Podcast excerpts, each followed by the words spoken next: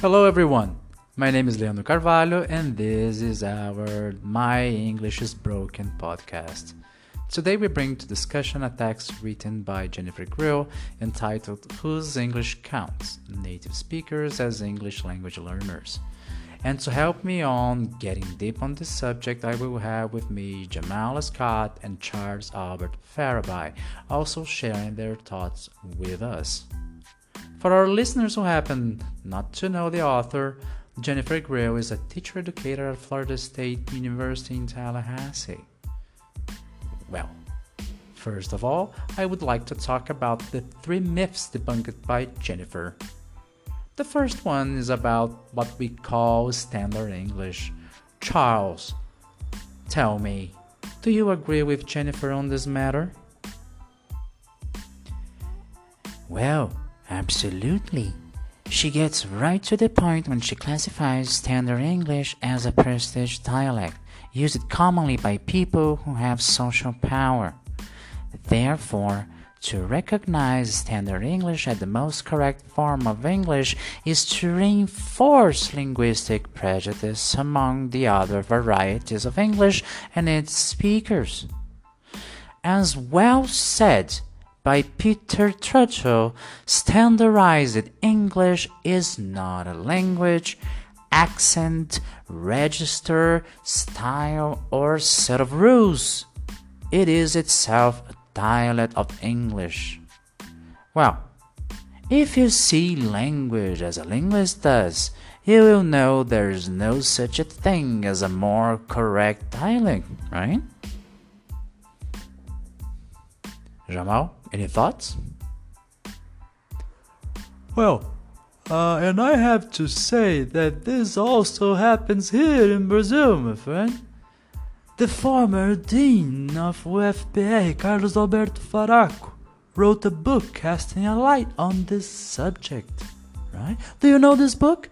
It, it's called Norma Culta Brasileira, Desatando Alguns Nós, right? Uh, however, he calls the prestige dialect urban standard Portuguese, which carries very similar characteristics, especially when it comes to its speakers and the class, the social class where they are. All right, Jamal. Uh, yeah, and uh, all right. And the second, I want to talk about the second myth. The second one states that dialects are improper and randomly created forms of the language. Jamal, would you share your impressions on this myth, please? I think that when one says this myth out loud, it kind of rebukes itself, doesn't it? Oh, maybe you know nothing about language. Or maybe you just want to keep your business going, right? However, Jennifer gave us good examples which confirm the existence of rules and similarities with other languages and, the, and those dialects, right? She mentioned, for example, the double negative produced by Afro-American English, which also happens in Spanish. Well, fresh news for you, buddy. It also happens in Portuguese. In sentences like não tinha ninguém lá na festa, we can find this rule. Now, about them being proper. That eventually leads to linguistic prejudice, doesn't it?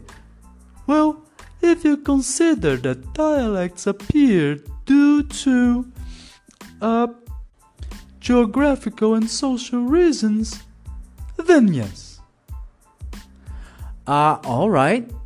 And the third and last one says that dialects interfere with learning proper English and should not be used in the classroom. Charles, do you mind talking about this one?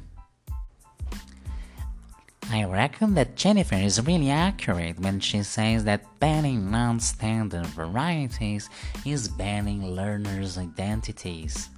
And here I want to mention a brilliant TED Talk by Jamila Lascott. Uh, yeah, she's not, yeah, she's not your family. Yeah. Where, where she defends the thesis that she is trilingual. Being able to speak what she calls cool, I think that she first she refers to standard English here, friends and family Englishes, she considers herself an articulate person rather than illiterate. And that comes along with the culture cloak metaphor used by Jennifer in her article. And not only that, that exposes another crucial premise. Not all native speakers are fluent in standard English. And also this idea of the correct form is quite colonialist, isn't it?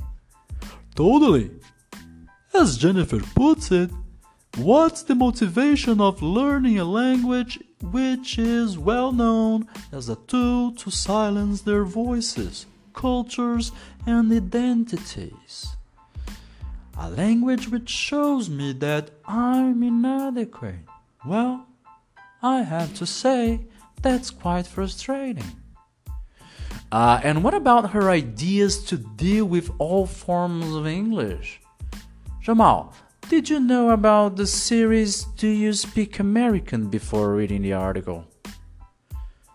Actually, I didn't. And I really liked the idea of the dialect translating.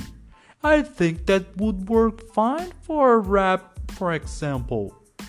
I would give them the lyrics and say, alright guys, can you give me some standard English on this? Haha! uh,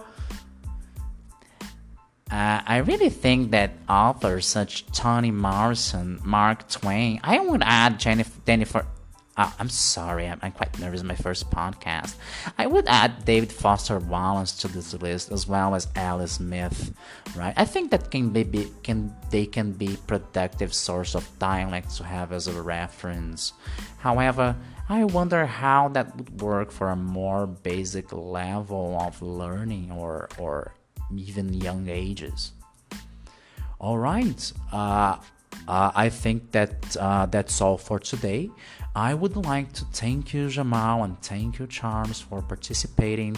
And uh, for you who are listening to us, thank you. Thank you very much for your audience, and see you next week. Bye-bye.